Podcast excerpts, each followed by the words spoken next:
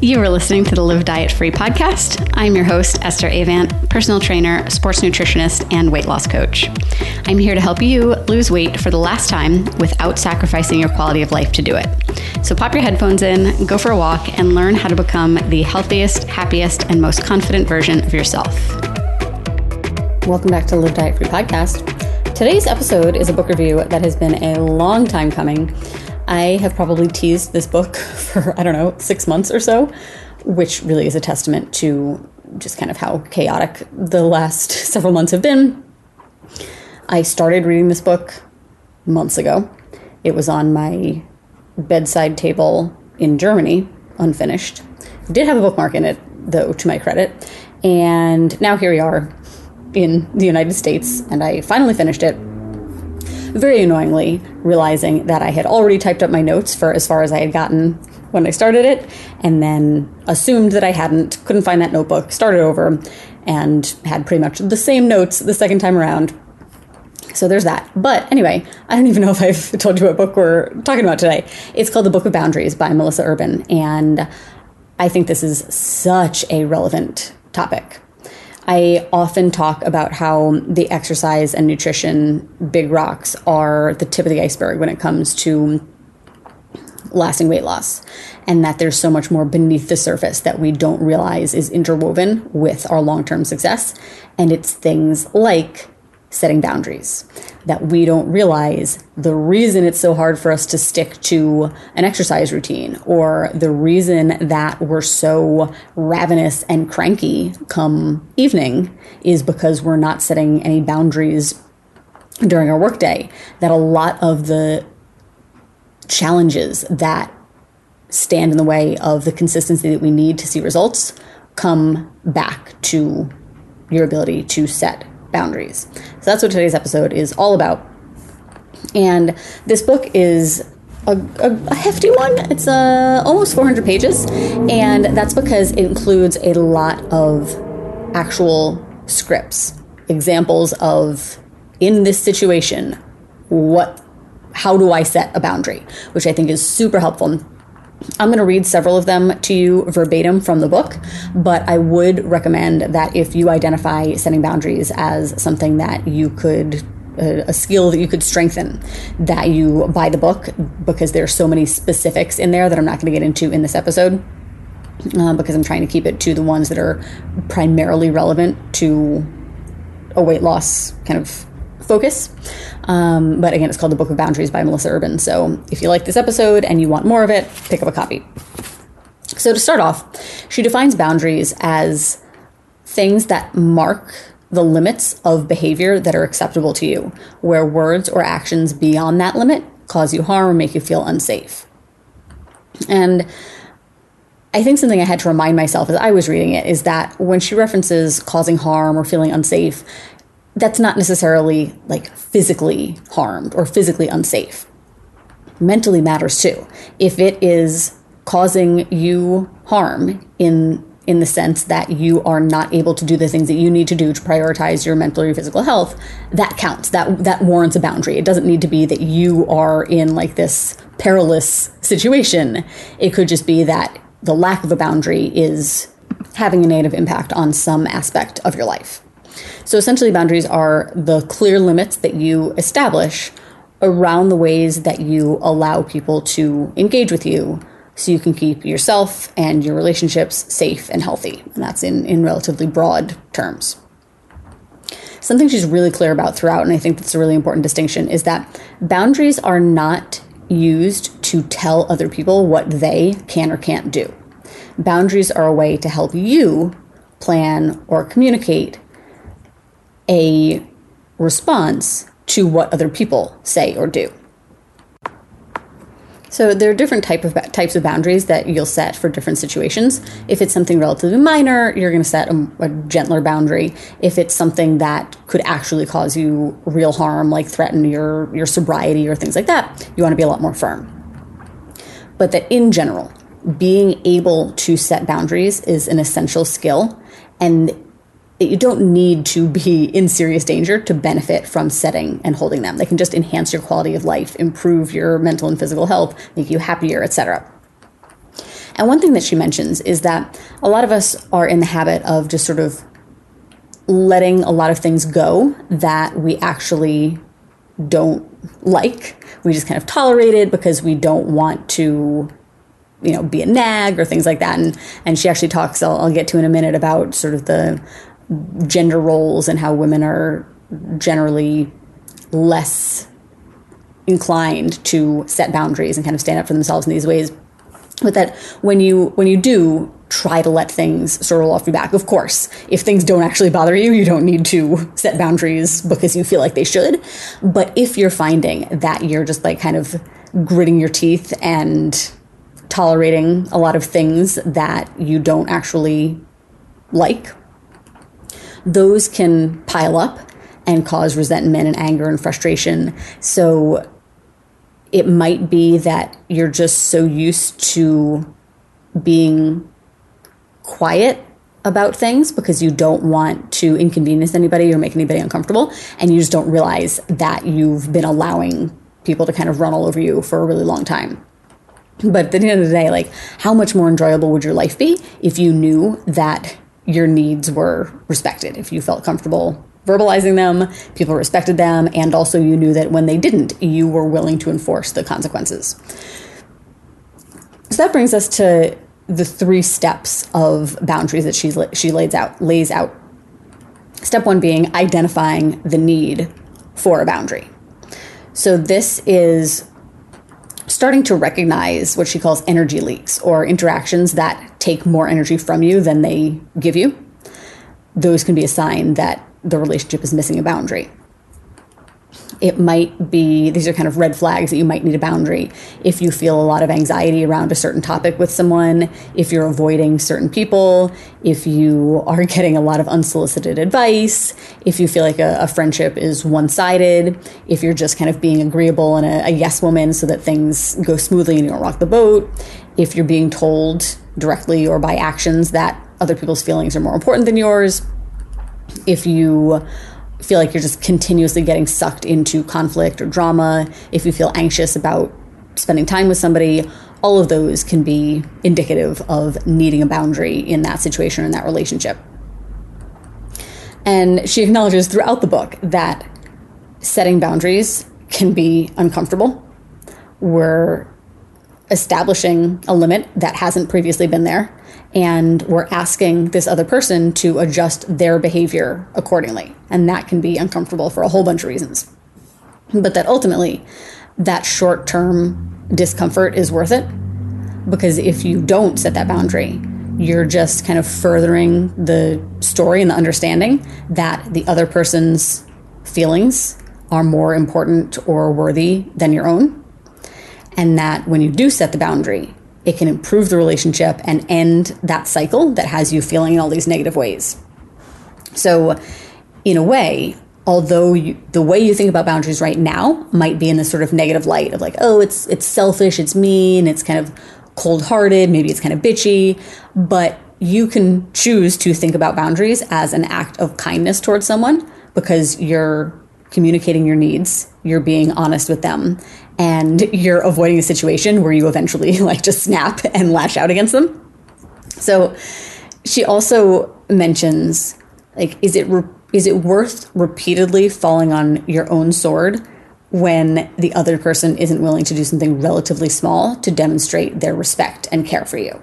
And I think that's really an important one that kind of highlights like do is there some sort of like self-worth issue at play here?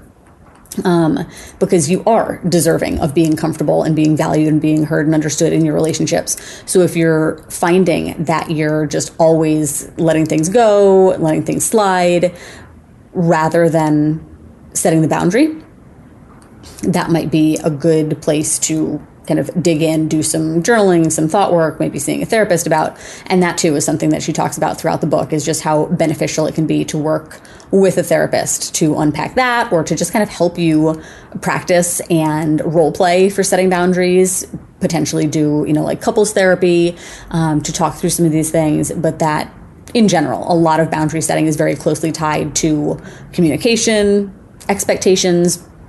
Um, so all of that can can be beneficial to work with a therapist on. So that's the first step of boundaries is identifying that you need one. The second step is setting it using clear, direct, kind language so that when you're done talking, they know exactly where your limit is and how to avoid crossing it. And she, she references how clear is kind, that leaving people to guess what you want or need is, is unkind. So, what you want is to be very specific and not sort of beat around the bush or be vague or kind of hint at things or expect that they know what you mean, but to be very straightforward and upfront. She also talks about setting boundaries kind of in the moment when something happens, maybe in the course of a conversation where you're a little taken aback and you're like, oh, I should say something about this. Um, that first of all, it takes practice to get good at setting them in the moment. It what's more likely is that in the beginning you're just going to kind of freeze you're going to let something go and then afterwards you're going to be like ooh like i don't feel good about that i should have said something like why did i not react or whatever. And that's never too late to establish a boundary for the future and to bring up you know kind of whatever whatever happened. Don't let too much time pass so that it's not like you know ancient history.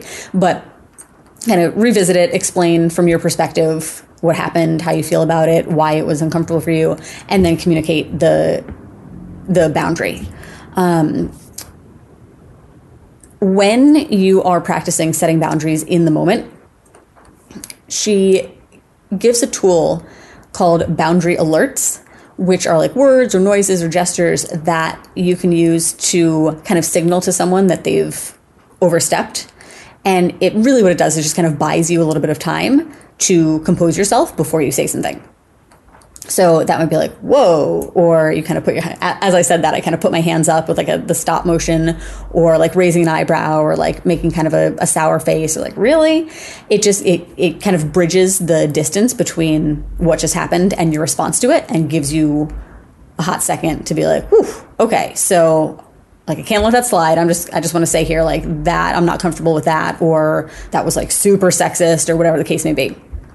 Um, she talks a lot about how important it is to not over explain yourself when you're setting a boundary. And I know that this is something that I have a tendency to do is you feel like you need to give some context, kind of rationalize your decision in order for the person to accept it or agree to do it or, or understand why you're doing it.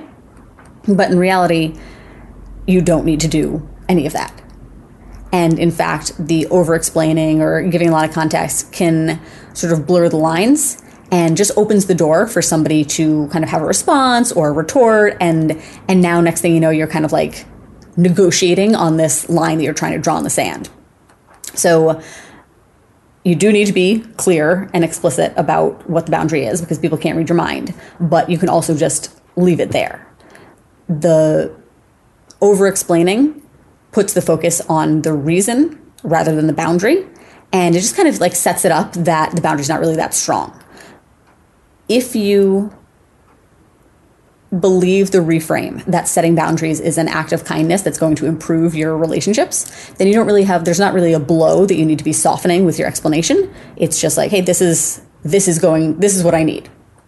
And you hope that, and we'll get into this later, but you hope that the people who you interact with and who care about you and want the best for you are respectful of your needs without needing to contextualize them. Another reminder that your your boundaries are not about controlling another person. They come from you. And you're the one who has to take action to uphold them. So the actual setting of the boundary is is step two of three. Um, but the sort of the harder work might be actually following through on the consequence if someone doesn't respect it. So that is the the third step is you hold your boundary and you enforce the consequences if it's necessary. When you're first setting a boundary, you don't need to talk about the consequence right off the bat. It's something that you can add if somebody is repeatedly dismissing your your boundary. So you don't need to tell your mom please don't talk about my body and if you do uh, you're not going to be able to come over anymore right? That's like a very aggressive way to approach it. And i'll talk in a second about her levels of kind of threat assessment. But essentially the first time you need to kind of give the person the benefit of the doubt like they they haven't known that this boundary exists for you until you say something. So assume the best and assume that that they don't know and that once they do they will respect it. So just kind of a, a gentler i would really prefer if you didn't make comments about my body can can be like you know your first your first mention of it. If it continues happening then you sort of escalate to more firm language and then potentially adding in the consequence of I would I love to spend time with you, but if you're not going to be able to you know keep body talk or diet talk off the table when we meet for lunch i'm going to have to take a break from these lunches for now. So then you sort of add it in as it's warranted not like right from the jump. So before i get into kind of the the categories of boundaries that you can set i want to just briefly talk about what to do if you don't feel like you're worthy of setting boundaries or you've just kind of resigned yourself to you know people don't respect me my family doesn't listen to me people at work take advantage of me she refers to something called unearned guilt which is a self-punishment that tells you to feel bad for your, for putting your needs before others or standing up for yourself. And that can come up a lot when you start setting and holding boundaries.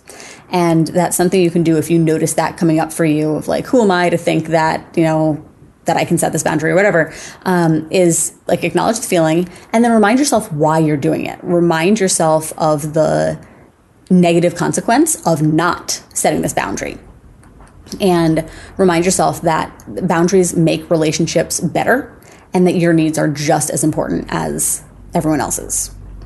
And also, she gives the advice to not rehearse disaster, which I love that phrasing because I think probably a lot of us have a tendency to um, assume the worst and just make up these really outlandish scenarios in our head of you know you set this boundary and then one thing leads to another and next thing you know you're like divorced homeless unemployed right it like spirals so she talks about like not rehearsing that things are going to go negatively. In fact, assuming that, like I said, all the people that you're setting boundaries with want to respect you and that you're you're kind of assuming the best here. If things don't go accordingly, you can handle that then, but don't anticipate a disaster that hasn't happened yet.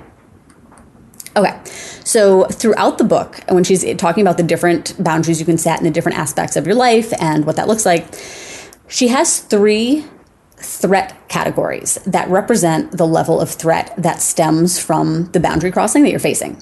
And again, I noticed myself being a little bit resistant towards the term level of threat because it, it feels so severe. Like, well, it's not really a, a level of threat if, um, you know, if my if my kid's not listening or if I have to work a little bit long. Um, but I understand the, the general context of it that you have your your green, which is like assuming the person wasn't aware of the boundary and does want to respect it. So again, you're starting with kind of the the gentlest language. And then it escalates to yellow, which is kind of a follow up to green. Maybe someone has blown through, you know, kind of ignored your initial request, your green request. And now you're basically needing to reiterate that with slightly firmer language to help convey that you're serious and that this is not okay. And then you have red, which is your your highest level. This is you know, essentially the last reminder. This is where you're going to state what the consequence will be and uses very direct language. She advises that when you're setting boundaries, you use the minimum dose for the maximum effect. So, how softly can you say this while still effectively establishing the limits? That's like what I was talking about earlier with you're not going to immediately jump to the the level red, super direct language, almost like kind of accusatory, here's the consequence you're going to start off nicer, kinder, still clear, but um, not trying to make you know a mountain out of a molehill. One thing she recommends, because generally, if you're not in the habit of setting boundaries, it feels awkward, it feels uncomfortable. Practice. I know it's not what anybody wants to hear. I know when when I first started coaching and um, my business coaches would encourage me to like practice my my consult script or you know do mock coaching calls and things like that. It was the last thing in the world that I wanted to do. But practice makes permanent. Practice makes you that much more confident. You learn kind of the the words that resonate with you. It flows a lot better. So whenever there's something that you're feeling uncertain about, practicing is a great way to make it feel more natural and be more confident when you deliver it, and then therefore for it to be taken more seriously. So that's sort of the intro to the book. And then in the subsequent chapters, she breaks down the different types of scenarios where you might need to set boundaries. So I'm not going to cover all of them because some are much less relevant to why you're listening to this podcast than others. So, for example, there was a chapter on like setting boundaries with neighbors and things like that, where it might be relevant for your life and it still might be useful for you to do, but it's really not directly related to your ability to lose weight, do the things that uh, that are going to help you do that. So, I'm focusing primarily on work boundaries, family boundaries, also kind of a little bit more dialed in with like your romantic relationships, your your spouse, your significant other. Um, there's a lot of good stuff on setting boundaries around food and alcohol, and then just wrapping up kind of with self boundaries, which is super relevant here, and then how to deal with pushback that you might get from people when you do set boundaries, which is kind of a fear of like, well, yeah, okay, you told me to to you know, expect the best and that these are going to go over well, but you know, you don't know my husband or you don't know my mom and it's not going to go over well. It's like, what do I do then? So we're going to cover that too. So we're going to start off with work. And this one I think is important to cover because a lot of why it's hard to find time for ourselves is because work spills over into all of the time that we allow it to. People will take as much as you're willing to give. And it's not other people's job to guess where your boundaries are. It's up to you to set and hold them. Your company, unless you are very, very lucky, is not likely to set boundaries for you. And what ends up happening is that your job is just going to consume all the time and energy and space and attention that you have if you let it which is this situation a lot of us find ourselves in is it just kind of spills over especially if you work from home especially if you own a business um, really if you have any sort of level of responsibility that just feels like there's always something that you could or should be doing or you're trying to you know get ahead or look desirable for a promotion or a raise or things like that work can very much monopolize everything that we have to give. So if you're finding yourself in that position, it is on you to try to do something about it. Part of what makes setting boundaries at work difficult, though, is the the power imbalance that you need to sort of toe this line and figure out is there a consequence here that I can actually enforce? That part is harder than actually setting the boundaries in the first place. You likely don't have the luxury of quitting. You probably need the paycheck. So it's not like you can really kind of play this tough guy role of, you know, if this doesn't, if I'm not able to clock out at 5 p.m. every day, then, you know, here's my resignation. That's probably not an option. So it sort of puts you in this position of needing to think about how much you're willing to compromise your boundaries for that paycheck, which there's likely not an easy answer to. So I mentioned that at the beginning just because you may be feeling stuck in your job and in your situation at work and it may be the case that not a lot is going to change and it may be the case that you can't just up and quit and find another job but it's still at least worth kind of going through this exercise and figuring out where boundaries would be beneficial and trying to set and enforce them, at the very least, to help you learn what really matters to you and what you want to look for in the future in a different corporation. So, one of the things she suggests doing regarding work boundaries is looking at how management models the behaviors that you're you know related to the boundaries that you're talking about to see what the company culture is like and what you're up against. If you are in management then you probably it's probably going to be easier for you to you know have a conversation with your peers and say let's you know let's do this or let's kind of roll this out and roll it down etc if you feel like you're kind of at the bottom of the totem pole and you look up at the level above you and level above them and you're like, oh, well, none of these people have any boundaries. So who am I to be saying, you know, I'm not responding to emails after 6 p.m. when your boss's boss's boss is sending them out at 11 p.m. So the the culture in general will kind of give you some indicators as far as how easy or difficult it might be to set and uphold boundaries. And one thing that she called out, which I think is really interesting, is that it's kind of a red flag to her when a company says, you know, these aren't employees, they're family, because it creates an even more unbalanced power dynamic where now, like, it's not just a job, it's a family, and you feel even more like indebted to to the company. Um, but in general, she says to pay attention to the expectations regarding how much you're expected to work, replying after hours, whether you have late meetings or meetings that run long, if you are you know over capacity with your workload, how tolerant the company uh, is of discrimination, or how much they prioritize having work life boundaries. Are you asked to do things that are unethical or things like that? Um, and if possible, to look for someone in the company who does seem to have good boundaries or at least better than kind of the norm and look to that person see you know can they can they teach you how they've done it? Can they give you some suggestions for um, for setting your own boundaries? Look kind of for that for that ally and and ask for help. You can also review the company handbook or HR policies and kind of use those as a foundation so that you have some backup, kind of a leg to stand on when you have these conversations. She also encourages enlisting the help of others, sharing your struggles with coworkers, and recognizing that there's strength in numbers, that a lot of voices are more powerful than one. If you're not, you know, the, the one person who's advocating for let's all be able to eat lunch at this 12 o'clock meeting, um, if everybody is saying we haven't had lunch in months and it's affecting our, you know, our health or quality of life or productivity, it's that much easier to feel like you're being heard and to kind of get what get what you want from it. Um, she also encourages automating as much as possible. So, especially regarding things like your specific work hours or when you're going to respond to messages and things like that, setting an out of office voicemail or email autoresponder, blocking off your calendar for the times that you need reserved for whatever else. If you own a business or you provide some sort of service, having a really clear can- cancellation policy.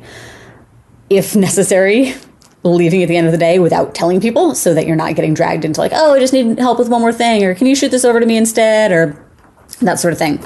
Um, she also cautions that you're not going to be able to address all of the boundary issues that you see at work all at once, but that the way you want to tackle it is the way you tackle any other thing that feels overwhelming, which is you just start with solving one problem that a healthy boundary can can help alleviate and start with the one that's going to carry the most weight and have the biggest impact on your health, your happiness at work. And that in turn is going to create momentum and, you know, potentially start kind of this this movement where other people are, are advocating for setting boundaries and and, you know, shifting the company culture could begin with just one person. So um, I wanted to share a couple of the examples that she gives because I, I think these are really helpful to hear especially regarding the scenarios that uh, a lot of people might be experiencing. So, one example is when your boss keeps adding things on your plate, but you're already really over capacity. You don't want to say no, but you're just feeling like nothing is going to get done on time or as well as it could be. I'm getting really burnt out. I'm not enjoying my job anymore. I would really just like rather quit than continue to live like this. So, a green boundary, so just kind of starting off having this conversation for the first time, would be something like I can add this to my workload if you approve other tasks coming off my plate or being pushed to the back burner and kind of share what's all what's on your plate, the status, the deadlines, etc., and figure out if this moves on, what gets moved off a yellow boundary where um, you know this is something that you've talked about before and is continuing to happen you could say normally i'd step in to help but i just have zero bandwidth right now with a b and c on my plate so you can see it's a little firmer a little more direct and then red would be kind of the highest level where you would put in writing, because we all know documenting in a corporate culture is important. I'm at my breaking point with my current workload. I can't take on anything new right now, or it will negatively impact my performance and results, not to mention my mental health. Let's set up a time to discuss possible solutions. Okay, so for the sake of time, I want to move on to setting boundaries with family. So you, you might be well aware of when family members are not respecting your boundaries or when you need to put a boundary in place. But just to kind of get the get the creative juices flowing, it might be that certain family members visit unannounced or kind of overstay their welcome. Maybe they invite themselves into your plans when they weren't invited, or they like want to be in the delivery room when you have your baby, and you're like, hang on a second. Um, it could just be oversharing, gossiping, being negative in general, sharing details on social media when you would prefer if they didn't. Um, maybe it's parenting your children when you feel like that's not their their role, interfering with your personal life, um, being unreasonable about the time that they're expecting to spend together. That your parents want you to come over every single weekend, and you're like, we have other stuff that we want to be doing sometimes. Maybe you have rules for your kids that your parents consistently break maybe it's assuming that you'll help do certain things for them when those asks are unreasonable. So, a lot of different ways that family can kind of encroach on healthy boundaries. You may also experience issues with your in laws, and those can be really complex because odds are that your spouse has experienced the, that same issue, but they've just kind of learned to live with it. And now you're the one kind of driving the change. So you can end up looking like the, the bad guy because you're sort of putting your spouse in the middle of like you and his or her parents. So, if that's the issue, she recommends starting with an honest conversation with your spouse where you're sharing how you feel and how whatever the issue is is negatively impacting you and the family not doing it like in the moment when you're heated but at a, a time when you're calm and it's actually a, a good time to have this kind of conversation when emotions are not flying and then asking if your spouse can support that boundary if they can't figuring out a compromise with them, remembering that you're that you're teammates and you're in this together. You're not advers- adversaries. Uh, but if they are able to support that boundary, then sort of putting them in the position to have the conversation with their parents rather than you you doing it. They're, the parents, your in-laws are a lot more likely to respect the boundaries that they're coming from their child rather than coming from you and sort of looking like the, you know, the, the bitchy daughter-in-law or whatever one thing that she mentions when she's discussing setting boundaries with family is just the fact that if your family is not familiar with with healthy boundaries, which is likely they're not if you are now just working on establishing them for the first time. So if if you grew up where healthy boundaries weren't really a thing or weren't respected, then odds are when you try to set them, you might get some pushback. You might feel like you're getting ganged up on or like people are guilting you or you're being labeled as high maintenance or whatever that doesn't mean you're wrong. It just means you're the first person who is kind of changing the the, the dynamic. And odds are, once you do, other people are going to be more comfortable doing it as well. But kind of somebody has to be first. So the steps she recommends for setting boundaries with family are to first get clear on what you want. Start with something small and start the conversation during a peaceful time, not when your mother has shown up on your doorstep again after you asked her not to. Be prepared to repeat yourself and know that it's probably going to take some time to adjust to these new boundaries, not necessarily because people don't want to respect them, but just because it's it's new and different and a little foreign. Remind yourself that it is not selfish to prioritize your feelings and just don't accept the judgment or the guilt or the blaming that the person might try to put on you. If you're enjoying this episode, I want to invite you to join us in our coaching program, Gone for Good. Gone for Good is our signature 12 week coaching program designed to help you develop the confidence, commitment, and consistency necessary to make reaching your weight loss and health goals inevitable. Our three part framework helps you learn and master the exercise and nutrition big rocks provides comprehensive support and accountability, and teaches you how to take compassionate ownership of your results. With both group and one on one options, we have a Gone for Good package to suit your needs and help you overcome every obstacle between you and the weight loss you're after. Whether you want to lose 5 pounds, 50 pounds, or 150 pounds, we can help you in Gone for Good. For all the info and to join, go to estheravant.com slash coaching. Setting boundaries with your spouse or your significant other is kind of a, a subcategory of that.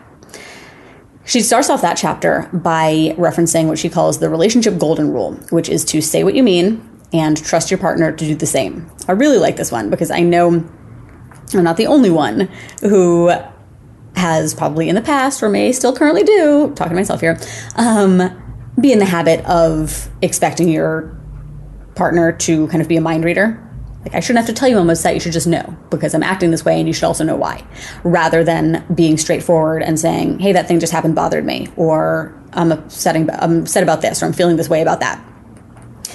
And that when you get into the habit of being upfront, saying what you mean, communicating well, and your partner does the same, it's much easier to communicate with each other because you're not playing like this dance of well she said this but what did she really mean? Or he's he said okay but the way he said it made me think it's not where everybody's just like kind of playing these games. Like you be straightforward. Trust that your partner is going to do the same it's going to be a whole lot easier so how you actually do that is to first check in with how you really feel rather than having that kind of knee jerk reaction of like i'm fine everything's fine no i'm not upset and obviously you are like as i've said in dozens of episodes at this point, building in that pause to actually stop in the moment and ask yourself, what am I feeling? What am I thinking? Etc.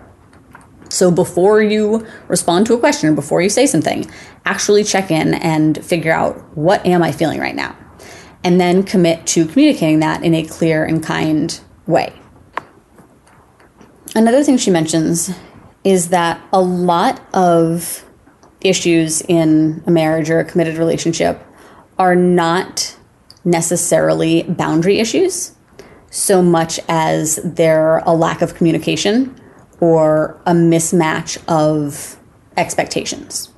So that setting a single boundary alone may not really change anything, still may be worth doing, but that more so, most relationships just need a better foundation of open communication, trust, feeling like you're on the same team, being willing to explore the solutions together and committing to that openness whenever you're discussing important things. This is one of the places that she references how therapy can be helpful whether or not you're going together, that one person can change the dynamic of a relationship. If you are taking responsibility for your own feelings, if you're modeling the behavior that you want to see, that can do a world of good for a relationship. And it doesn't need to be something you start doing after something stressful has happened. You can go to individual or couples therapy just because you want to be better prepared with the communication skills that you need to navigate the inevitable stressful times. All right, so let's talk about setting boundaries around food and alcohol because this is very relevant to why you listen to this podcast. And setting boundaries around these topics will make it a heck of a lot easier to behave in a way that will help you lose weight and then keep it off because you have put yourself in a position where you're comfortable stating your needs, enforcing them, etc the people closest to you are the ones who are most likely to disrespect boundaries around food because they feel comfortable enough giving you a hard time or pushing back or that sort of thing. Food specifically has the potentially, or boundaries around food, has the potential to make people defensive and reactive. So there's kind of some unique challenges that come with setting boundaries in this area, largely because our relationship with food is personal and it can often be conflated with our worth. So, changing your diet can feel threatening to other people, even if you haven't suggested anything of that nature. Another reason that setting boundaries around these topics might be a little bit extra difficult is because just by nature of setting your own boundary, it might make other people feel badly about what they're doing or not doing. just because you're kind of highlighting this difference now. So you saying no to another drink or you saying no to dessert can feel like judgment if the other person is looking at your choices as a mirror to their own behaviors. So that might cause someone to feel guilty or envious or defensive just because you're doing something differently that, you know, they feel like they should be doing or want to be doing but haven't yet, etc. So, generally speaking, people's re- reactions to your boundaries, especially around food and alcohol, say much more about them than they do about you. It's much easier to just kind of shove that boundary back at you than to sit with this the discomfort of whatever that boundary makes them feel. And at its core, it's it's due to fear or anxiety. It may be that the person is scared that your bond or your connection is going to disappear if you no longer have the food or the alcohol to bring you together. Indulging is so woven into our culture that it can feel really scary if somebody starts to change that kind of on you. And additionally, it's kind of an unspoken rule that if everybody is indulging or if there's a reason that we're doing it, it kind of cancels out the negative effects. So now if you're the one that's like kind of ruining that for everyone, it can bring up some some negativity in people. Not to mention that people's food choices are often deeply linked to their identity. So the way you eat can reinforce that you belong in a certain group and it can be hard to set a boundary around that if now you feel like you're distancing yourself from that group of like well if i no longer want to go to a new brewery every weekend with you know my my running beer beer club then do I even belong in this group anymore? If I don't belong in this group, you know, who am I? This is who my friends are. So it can just kind of feel like it's rocking you to the core of who you are by making changes to food and and drinks. So she has some tips for setting boundaries around food, largely just kind of leading by example. Not talking about your body or anybody else's body, period, but especially to say negative things don't add morality or judgment to food. Don't comment about other people's food choices or how much they're eating or things like that. Don't talk about food while you're eating. Be extra cautious around your kids. And just like with some of the stuff I was talking about in the intro, don't rehearse disaster or like make a big to do about it. Don't assume that it's going to be a big deal don't give somebody like a science lecture of you know well i learned that eating gluten blah blah blah and now you're it's your boundary is coming across as like kind of shaming them or trying to get them to change their behavior. Um, related to that like don't be judgy and then just be prepared to change the subject afterward. I think we all know the awkwardness of you know kind of saying something that felt uncomfortable or is a little bit awkward or sort of um, breaks up the conversation and then just like sitting there in uncomfortable silence afterward until somebody's like, so. So just have kind of something ready to state the boundary and then move the conversation on so that it's not becoming larger than life. Um, and remembering that this is, you know, I'm sure you've heard this before, but that no is a complete sentence, that especially when it comes to food and drinks, unless someone is like forcibly pinning you down and putting food or alcohol into your mouth, you always have control over what you eat and drink. And it doesn't matter if other people understand why, you can just say no. Okay, so a couple examples from the book. Um, my family is huge on cleaning your plate. If I get too full to finish or I find that it's upsetting my stomach, my mom guilts me into eating more, talking about children starving or how much money she spends on groceries. What strategies do you have for me? So starting off with your your green level boundary, can you please just give me a, one small scoop? I'm not sure how hungry I am, and I can always take more. So I really like that one because it's just sort of setting the stage for. I'm not saying this is all I'm going to eat, so don't give me a hard time about that. But like, let's just start small so that we avoid this situation in the future that keeps unfolding. Um, and also ties it back to being connected to your hunger and fullness cues of um, you know I'm, listening to my body. I'm not sure how full i'm feeling how hungry i'm feeling right now. So let's just start small and, and see how i'm feeling. Your yellow level would be something like i don't like wasting food either but i don't, also don't like eating until i'm sick. I can put it in the fridge or take it home but i'm not eating it. And then red would just be very clearly like i'm done. And then you put the leftovers away and you call it a day Another example is if you have been avoiding certain foods. Maybe you've done an elimination diet and you realize that you have a gluten intolerance or that dairy makes you super bloated or makes you blo- break out um, for whatever reason, you recognize these foods are not good for, for my health and I don't want to be eating them. But whenever you say no at a family dinner, oh, I'm not, going to have the bread, or no, I don't want any ice cream, you're calling attention to the difference between your diet and other people's, and you get met with, you know, accusations that you're anorexic or that you never eat or that you're starving yourself or that they're worried about your health, you've lost too much weight already, that sort of thing. And it's frustrating because you feel like you are doing it for your health. So, what can you say in that situation? You can start off with something like, I know that you care about me, and these foods don't make me feel good. I'm leaving them out because that's what's best for my health, and I would really love your support here. So, really assuming the best and just being really straightforward. This is this is the boundary. This is why I'm doing it. This is what I need from you. Yellow would be I've been paying attention to what I'm eating and my mental and physical health has never been better. Please stop making comments like this. It's not helpful and you're not my doctor. And then red would be something a little bit more escalated of I can trust myself to make the right decisions for my health. And if you can't respect that, I'm going to stop coming over for dinner. So that's introducing the consequence here of I don't want to keep doing this over and over and over again and telling you and we have this be, you know, what every meal is like. This is what's what I'm going to do to preserve my sanity if this continues.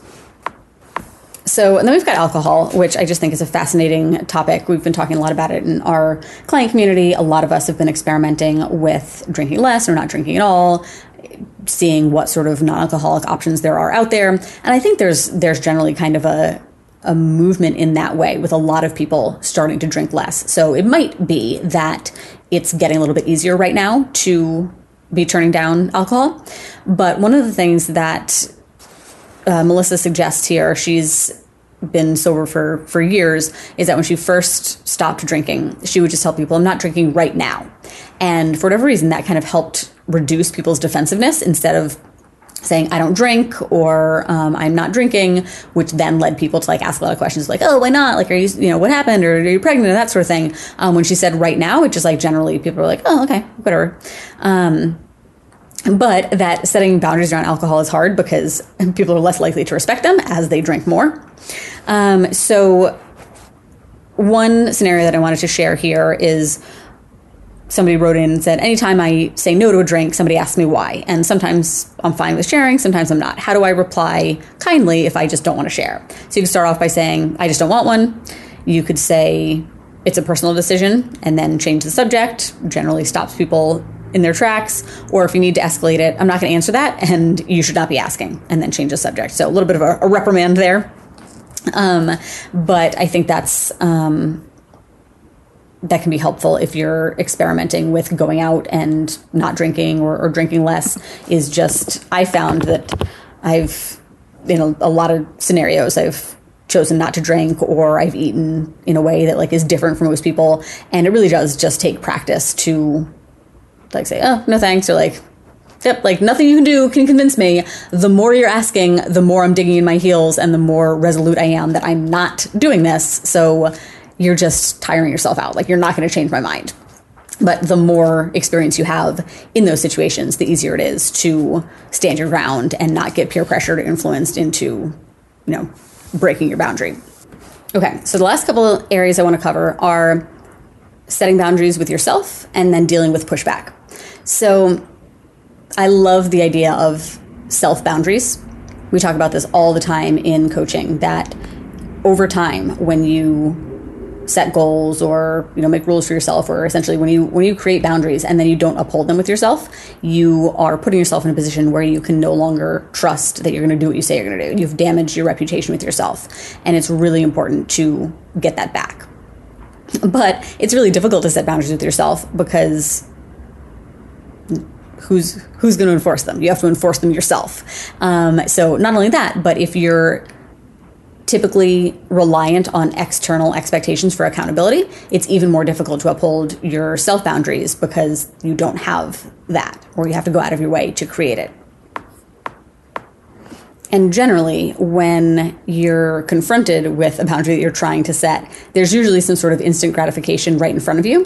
And it's hard to hold yourself accountable and uphold that boundary when the consequence like kind of feels irrelevant or like negotiable. It's like, well, I'm the one who set the rule, so like I don't really feel like following it right now. And there's no like system of checks and balances because you're a, a one woman show when all that's all that said, it's still important to uh, practice setting boundaries with yourself for the reasons that I just said. You need to get yourself back to a position where you know you can trust yourself to do what you say you're going to do, even if no one is looking over your shoulder.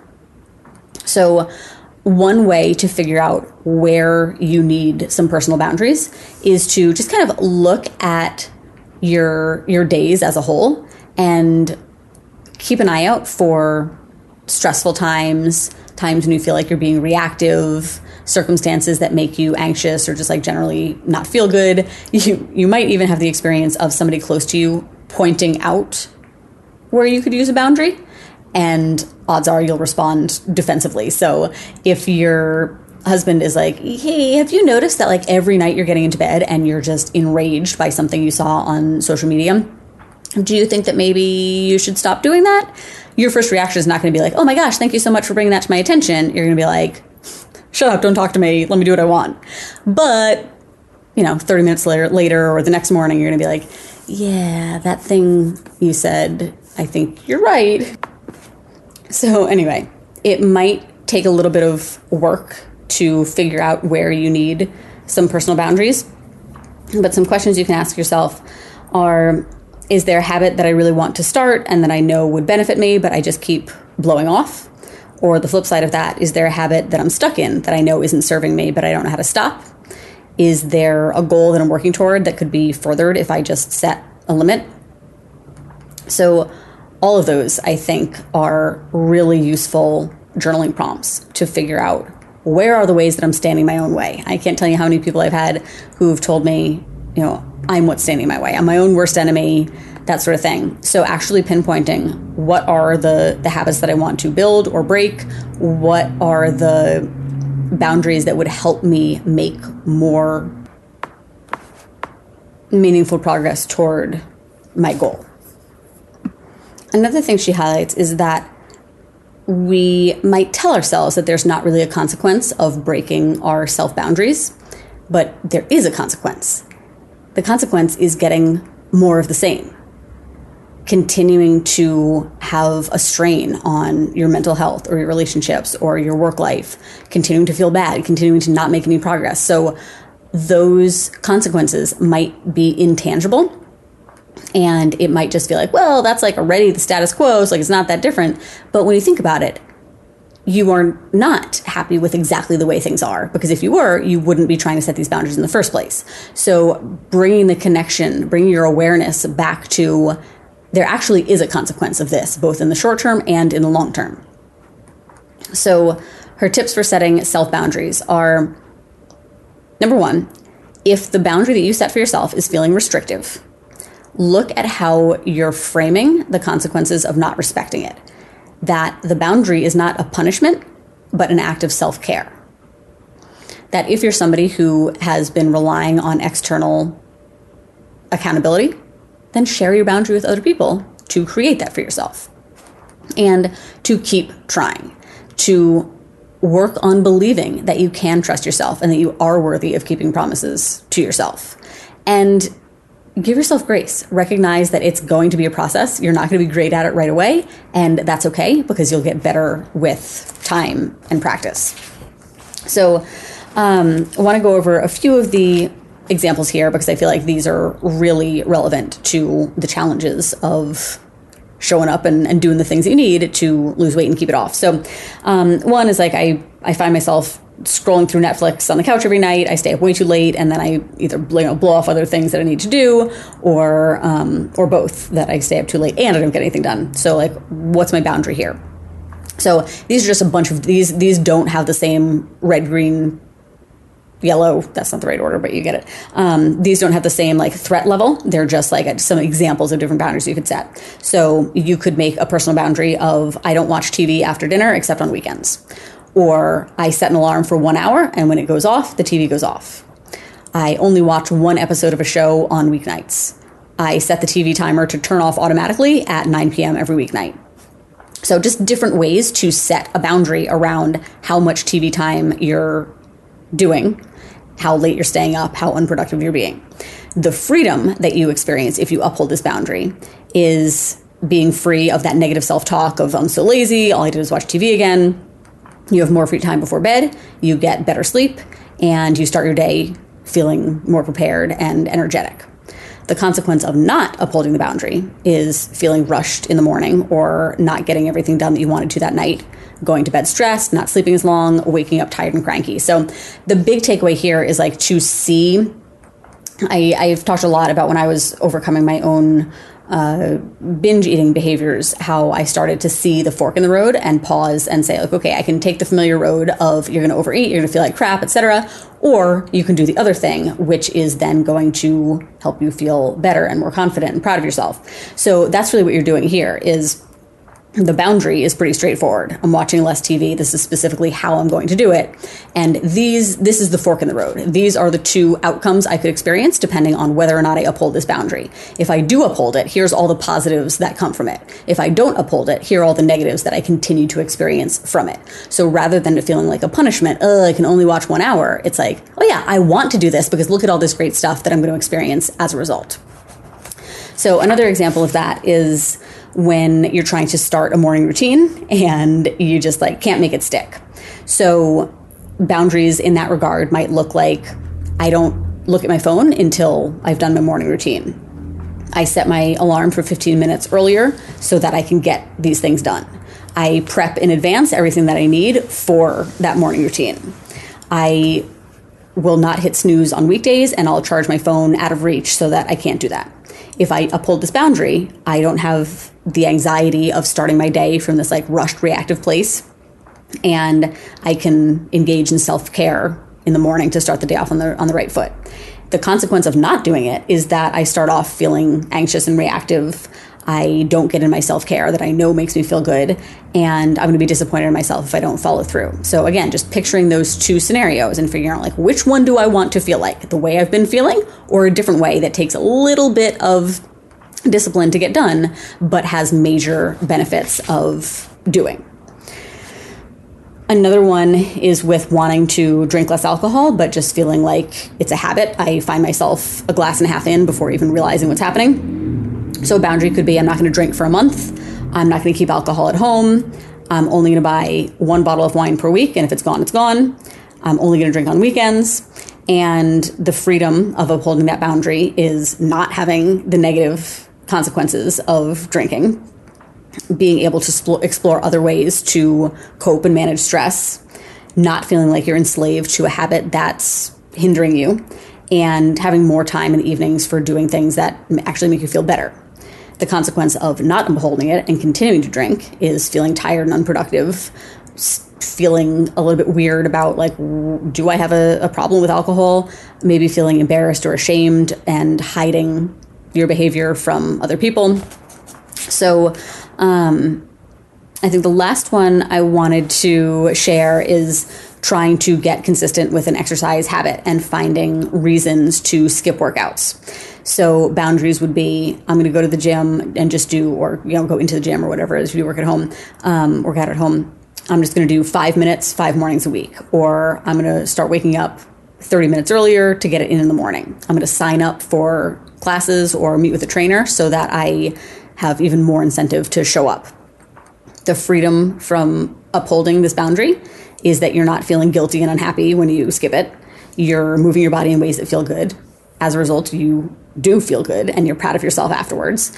And if you don't uphold the boundary, you continue to feel guilty about skipping it. You're going to continue to feel low energy and achy and weak and all those things.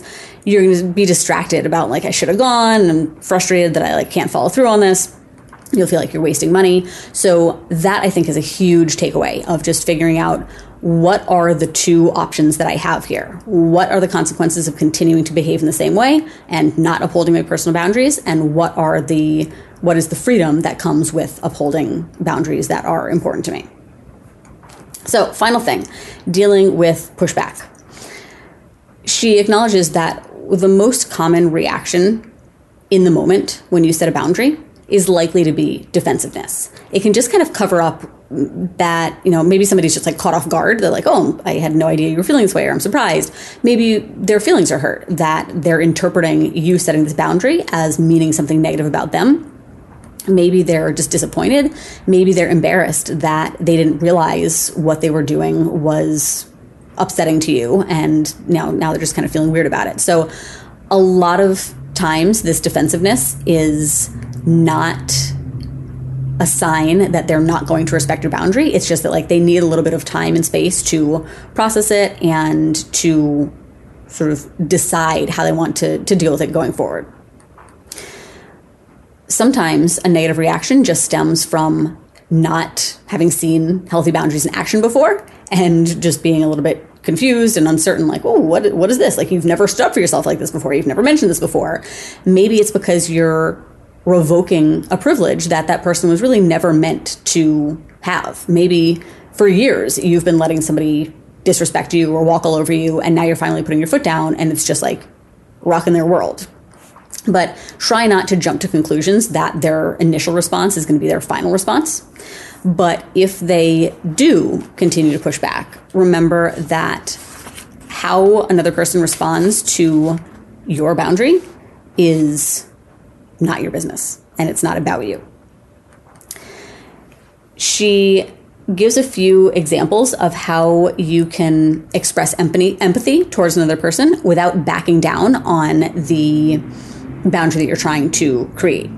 So that might be something like, I know this is hard to hear, but not speaking up was making me resentful. So it's better for our relationship that I do this is uncomfortable for me too, but I'm committed to communicating better and expressing my needs more clearly.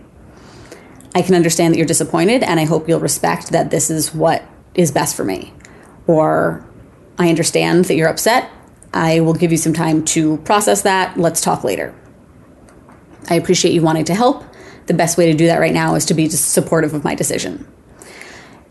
Those are ways that you can give grace to the person that you're talking to and acknowledge that this may be difficult to hear without saying like okay you know what? Never mind never mind never mind. Forget it. Forget i said anything.